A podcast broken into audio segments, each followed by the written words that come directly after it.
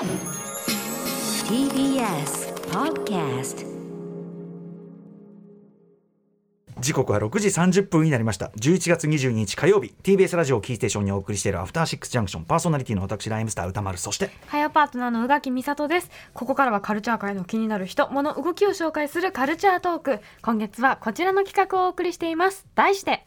アトロク秋の推薦図書月間はい読書の秋にふさわしく毎日誰かが入魂の一人一冊を次々とお勧めしていくという嬉しい悲鳴の1か月でございます、まあでもねあのどれもめちゃくちゃ面白そうで、はい。えー片っ端から今読んでいる最中でございます。積んで積んでしております。ということで今夜お迎えするゲストはこの方です。声優でエッセイスト池澤春菜さんです。いらっしゃいませ。はいよろしくお願いいたします。お願いします。ついやそうですよ。それドキドキしてますよ私は。何ですか？いやねね一冊ああいつも一冊じゃないんだよ。そうですね。毎年 毎年かこの企画になるために池澤さんがこうどんなトリックで一冊以上 い一冊だ一冊だよ？大丈夫だよ。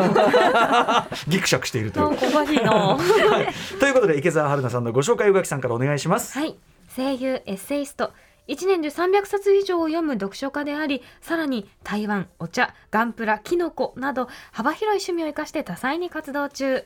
主な著書は「乙女の読書道」「SF の S は素敵の S」などまた初の短編小説「オービタルクリスマス」で第52回星雲会星雲賞を受賞。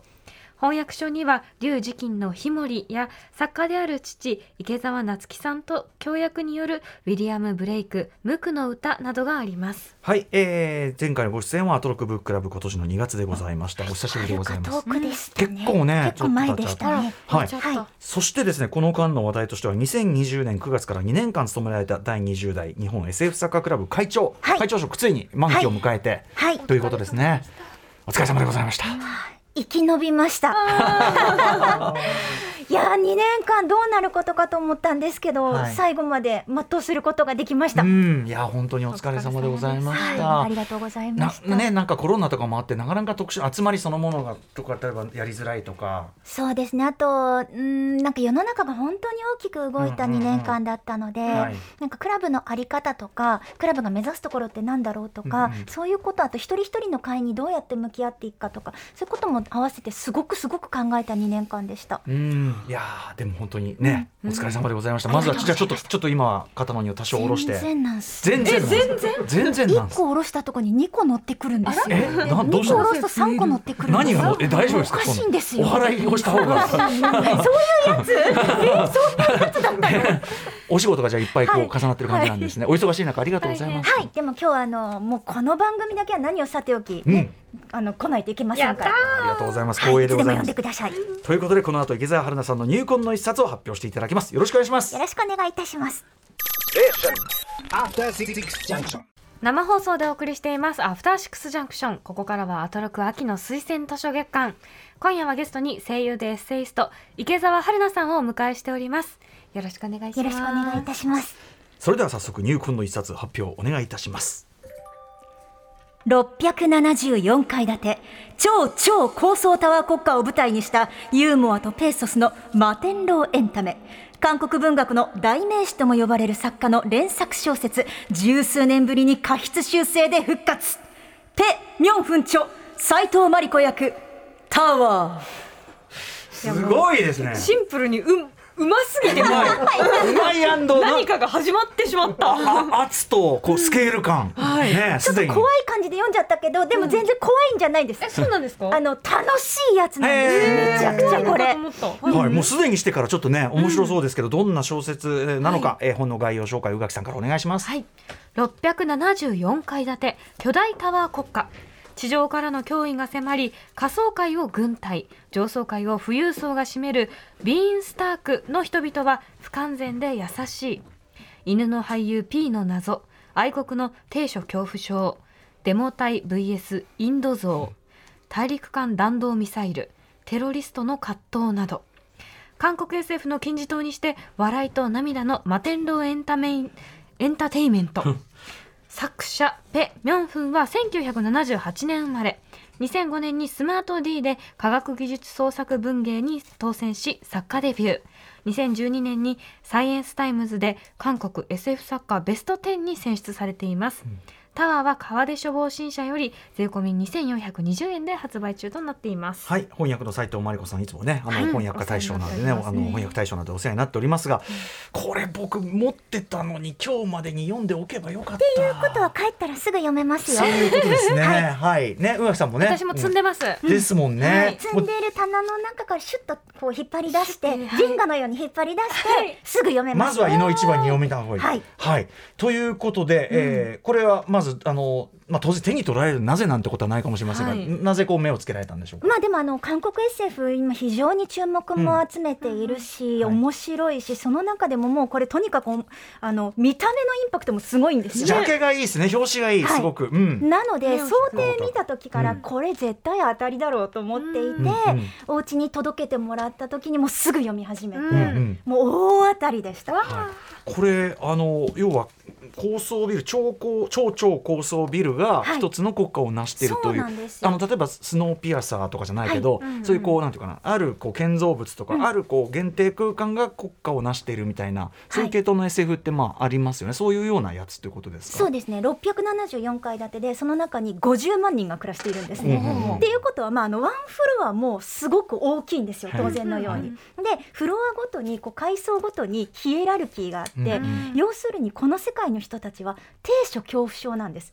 低いところに行くと良くない暮らしが待ってるから。低いところに行けば行くほどもうドキドキしちゃって落ち着かなくなっちゃうんですね。うんうんで外に一歩も出ないままその中で生まれその中で生きてその中で死んでいくので、もう、えーそうです距離の概念とか高さの概念が私たちと違うんですよ。うんうんうん私たちって基本的に二次元の世界に実はまだ生きているんですね。うんうん一時的に例えば飛行機とかで上に上がることはあっても、うんうん基本的に横から横の移動ですよね。確かに確かこのビーンスタークでは当然なんですけど縦の移動なんです。に。うんうんうんエレベーターが主な交通手段になるわけですよ。うんうんうんうんでそれも例えば下から一番上までいっぺんに上がることはできませんよね。うんなので私たちが電車を使うように乗り継ぐんです。あなるほどねでまあ私たち今この生活の中だったら歩くとか車とか他にもいろいろ移動手段はあるんですけど、ビースタークってエレベーターしかないんですよ。うん。うん。うん。だからもしじゃあ仮想界から敵が攻めてきたらどういうふうに軍隊を動かし展開したらいいのか、確かにこの世界の戦争って？そう。でもし下の方にミサイル一発撃ち込まれたら、うん。ポキってなって終わりですそうよね。ですよね、うんうん。なんかいろんな感覚が今私たちが住んでいる世界と高さの概念を加えるだけで変わっちゃうんですよ。なるほど。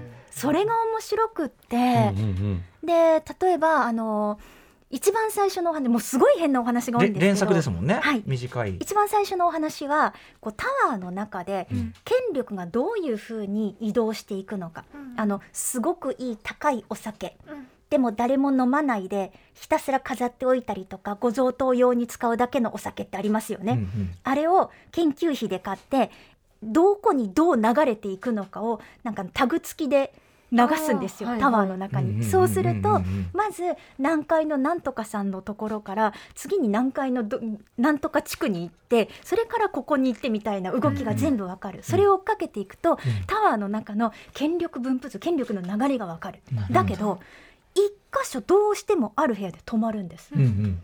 あれ？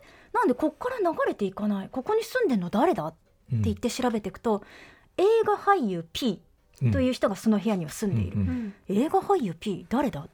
え？犬じゃん。飲めなくない？そう。だから流れないの。うんうん。だから他のところに流れていかないの。そこにたまるばっかりで。うん。犬の部屋にじゃあ。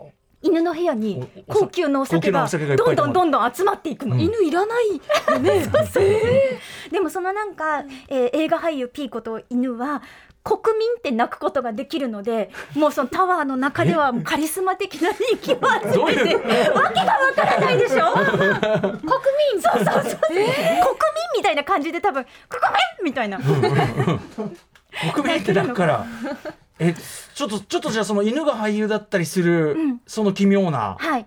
あれもあると。とかあとはもうすごいなんかあの心温まるタクラマカンタクラマカン砂漠うん。にお墜落してしまって行方不明になっている昔の恋人をはい。探すために、もう世界中の人たちがその、えー、と衛星写真を1ドットずつ見ていく。っていうインターネットの良い部分をもう集合したようなお話だったりとか。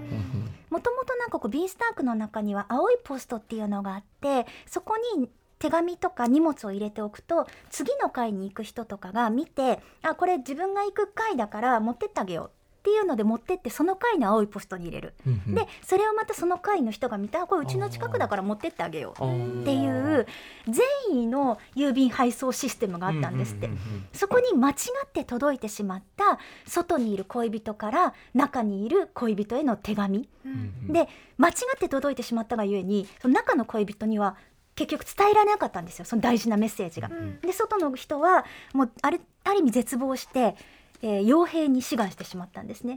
そこで手柄をあげたらビンスタークの住人になれるかもしれない。なるほど、うんでも中の人はでも全然知らないわけですよ。あの人音信不通になったわと思って。いる、でそれをたまたま見つけちゃった人がどうしよう。俺これ握ってるとこのこの二人の一生をもう変えてしまうかもしれない。っていうところから善意の連鎖が起こっていってうんうん。っていうこれ書かれたの2009年とか2010年とかなんあですけど。結構ちょっと前のそうなんです。だからまだ本当にツイッターとかがまだ今ほど発達していない、でも多分その後いろいろなものがツイッターでこうツイッターとか SNS ではい。良いエネルギーも動いていくし、うん悪いエネルギーも動いていく、うん私ネットってうん。そういういろいろなエネルギーを加速する力があるんじゃないかなと思ってるんですね、その良い意味での加速のうん。本当に美しい形だなと思います、ああそうか。じゃあなんかこうこういうそのタワー設定とかね、はい。やるとなんかディストピア的なものを想像するんだけどそういうことじゃないんですね。ないです単純に。うんまあそうですね。あのデモ隊とかがあるんですけど、うんそのデモ隊を鎮圧するために象を雇うんですよ。うんそううん、うん。騎馬隊はいるんですけど、騎馬隊よりも象の方がインパクトがあるだろうって言って象を導入する。だけどその象がすっごいいい子でお花の匂いとかを嗅ぎながらのんびり歩くもんだかからわいい。デモ隊もなんか「いやあの象の邪魔しちゃ悪いよね。あここにお花のお花を植えて匂いを嗅ぎやすいようにしてあげよう」って言ってこう花道みたいなのできちゃうんですね。でそこをのんびりみん歩いていく象をみんなが見てほーって気持ちになってるとなんかある瞬間に象も悟りを開きそうになるんですよ。象が象が下脱しそうになるんですよ。うん。なんかそういうすごい素敵なお話もあるし。えー、結構じゃあほっこり系というか。ほっこり。もある、そうですね、うん。なんかいろいろないろいろなその例えばすごく強い感情とかではないけれども、名付けにくいけどでも大事な思いちょっと気にかかるなとかなんかあのすごい寒い冬に隣の部屋がガンガンに暖房を焚いてくれている。自分はもう今お金がなくて暖房を焚くことができないけれども隣の部屋の壁から伝わってくるこの温度で自分はこの冬を生き延びることができる、これはもう愛だよねみたいなところから始まる男女のすれ違いのラブストーリーとか。なんかそういう名付けられないうん。思いを拾い拾い上げるのがすごいうまいと思います。にそのなんていうかこう奇妙な世界構築っていうか、はい。が加わってるというか、背景にあるというかね。気にまた一本一本のお話が全然あの主人公も違いますし、あの書き方とか狙いとしてるものが違うので、うんうんうんなんか次から次にもどんどん読んじゃいます。ね。うん、読め読めそうっていうかポンポンポンいっちゃいそうですね。ある意味だからそこずつ読んでいってもいいってことですよねそうですね。はい一話ずつ。へえへー。読みやすそう、これぜひちょっと中でですね池澤さんが気になったというか、ちょっとこの一文、えー印象に残っているところみたいなちょっと押せる一文ということで、はい。紹介いただけますか？ワン。さっきい俳優俳優犬そうです。あのですねいいです。か？ちゃった今ええ ここだけ聞いた人はねどうなのよって感じですけど。あんまりやっぱり会長会長職大変だったのかなみたいな。ちょっとちょっとだいぶお疲れなのか。ってあのですね付録っていうのが3編ついていて短い、でそれがこのおあのお話の中に出てくる作家が書いた短編だったりとか、はい。あとは、えー、とその520回研究っていうのの序文を再現してたりとか、うん。でもう私が一番好きなのがですねあの内面表出演技に長けた俳優 P のイカれたインタビューっていうワンちゃん。そのワンちゃんのインタビューが載ってるんですよ。うんこれがですねもう本当にああるわこういうインタビューっていう感じのうんうん。ものすごいいいやつで今回賞を受賞したがはい特別な賞だった。人間以外の俳優に与えられた初の賞だった。とか、もう全部頭の中で、こう何ボイスオーバー口調で再現されるわっていうぐらいいい感じなんですよ。でこの中で、まあ、あの決めのセリフあのセリフを言ったことで自分の俳優人生は決定づけられたみたいな、そのせ,、はい、セセリフは何ですか？ワンワンワン。実際には何と言ったんですか？ワンワン。うんうん。ふざけてるのは本犬としては気に入っているとか、なんかいう。本犬ね。そう。すごいね。これ本当に犬インタビューが結構ちゃんと。しっかりあるんですよ。これ読み切るとなんかあ映画見たいわって気持ちになる。うん。ででもあの途中は本当にあの翻訳のあれねまさにおっしゃる通り当てたようなしっかりした内容で言ってるけど、そうなんですよ。でも要所要所でもう演技論素晴らしいの。でも最後に読者に伝えたいことがあればワンワンそうそうそうそう戻るんだ。かわいいいやこの後のタワー概念用語辞典っていうのも素晴らしくて、はい例えば303ページの最後に「バカ」って書いてあるんですけど、バカの説明は現代の都会人の間で合意を見ている最小限の邪悪さを習得していないため他人が全く予想できない状況で人の道を貫こうとして社会を混乱に陥れる人なるほどちょっと悪魔の時点的な面白さがよね、これうん。あわかるわっていう。ありますね。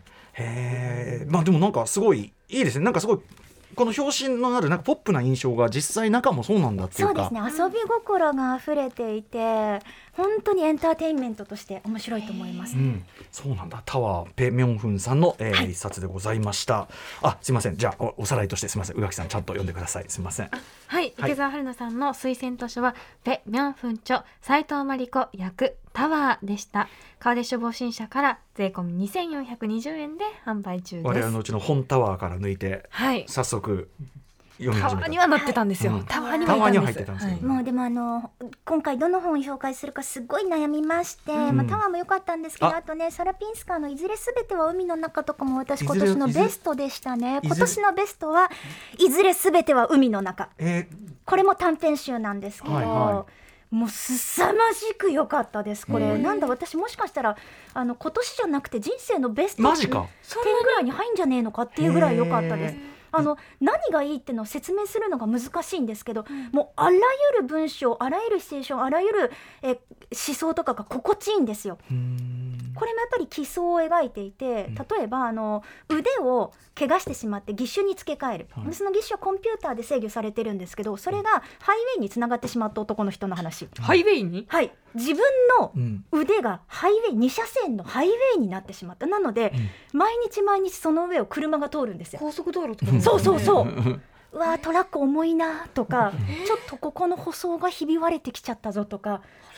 生きながらにして腕がハイウェイになってしまった男の話、その男と彼が好きだった淡い思いを寄せていたけどなんかうまくいかなかった彼女との思い出がこう交錯しながら語られるみたいなやつとか、うんうん。なんでこんなこと思いついたのとか。はいあとは全世界のサラピンスカを集めてサラコンが開催されるお話とか。サラピンスカそんないっぱいいるんですか？全世あの全平行宇宙。全あ平行宇宙のサラを集めれば中にはいろんな仕事をしてるサラがいるんですよ。うんうんうん。で当たり前なんですけど、はい。サラによるサラの殺人事件が起きてそれをサラが解決しようとするんです。サラ全員登場人物は全員サラピンスカーです。読むの大変凄まじくないですか？それも。うんうんうん。これどどのサラダって思いながら読むってことですよね。一応なんか主人公は保険の調査員なので一番探偵っぽいっていうことで探偵役をこう仰せつかっちゃうんですけど誰に聞いてもいや私だよね。これも私だよねっていう。まあ実際私だしってこそうそうとですよね。犯人見つけていいのかなってって結局私でしょみたいな、うんうん面白そう。めちゃめちゃ面白いです、へえ、それちょちょっと奇想天外なそうですというか。ねはい。でもねすっごいしみるすっごい美しいんですよ。はあ。凄まじく美しいんですよ。静かで。なんかあのやっぱり SF って人間を描くもんなんだなっていううんうん。タワーも思ったんですけど、どんなに奇想とかどんなに奇抜な世界を用意したとしても、うんうんやっぱりそこで描きたいのは人間なんだなっうんていうのがよくわかりますね。えー結局2冊ねご紹介いただきいました、やいや違います、えあの迷ってたっていうことを紹介しただけで 迷ってたもう一冊はいずれすべては海の中に、はい。はい。えーサラピンスカー長ということで、はい。竹書房文庫から出てますかね。しかも千七百六十円。Kindle 版あれだあの Kindle Unlimited も入ってるから。入ってる。ね。ぜひ。私今もうポチったんで。あありがとうございます。届くんですけど。結果でこういう手があったかというね。さすがですね。迷ったなっていう、ねどうしようかなっていうの。いやーどっちを紹介すればよかったのかな？一冊うん一冊って大変だな、悩ましいところでございます。はい。ということで、えーありがとうございます。最後に、えー木澤さんからのお知らせことお願いします。はい、えーまずですね、えー来年なんですけど2023年1月14日15日に朗読歌劇「椿姫不滅の恋」という朗読劇で私椿姫役になりました。あうん。の最初事務所から「すみませんオペラ椿姫の椿姫役なんですけど」って来て、ええ。あの私のこと何だと思ってました。オペラできません今更オペラですか？ちょっとえここだいぶ所属して長いんですけどみたいな。そしたら朗読劇。で、えー私がセリフで演じてでそれに歌オペラ歌手の人が歌をつけてくださあそれもやるんだ。るへー。素晴らしい試みなんです、うんうん。はい。ええ。そして、えー、12月11日にはグランドシネマサンシャイン池袋にてオービタルクリスマス聖夜を祝うすべての人にこれ私がノベライズを書かせていただいて、で星雲賞の短編部門を受賞したんですけどそちらの上映会が行われることになりました。はい、あの映像作品の。はいそうですはい。でさらにですね、えっと、12月21日に SF の S は素敵の S プラスという、ん。エッセイ集のあの連載していたエッセイをまとめたものが出ます。うん。はい、これあの帯がすごいまだ言えないんですけど帯がすごいですし解説もすごいですしいろいろと凄まじいことになっています。楽しみですね。12月21日。さらに S 12月26日に SF ガイドブックが出ると思います。あ、これが SF ついてますね。すげえ今頑張ってこれはもうるところであ。そこの控え室でも今ずっとあの編集さんとやりジャジャストナウなんですあ、ね。そうなんだ。えあとは私の頑張りにかかっているという感じなんですけど。頑張れば12月26日に。出る。だ出る出る出る出る出る出るよ。あ、大変な中すいませんでした。不安。不安。今すぐもうお仕事戻っていただいて、いやでも本当にありがとうございました。お忙しい中、はい、ね。い一冊一冊お勧めいただいた一冊。一緒だアトロク秋の推薦図書月間推薦人は声優でエッセイスト池澤春菜さんでした池澤さんありがとうございましたありがとうございました。そして、えー、秋の推薦図書月間明日は作家の山内真理子さんです Station. After Six Junction.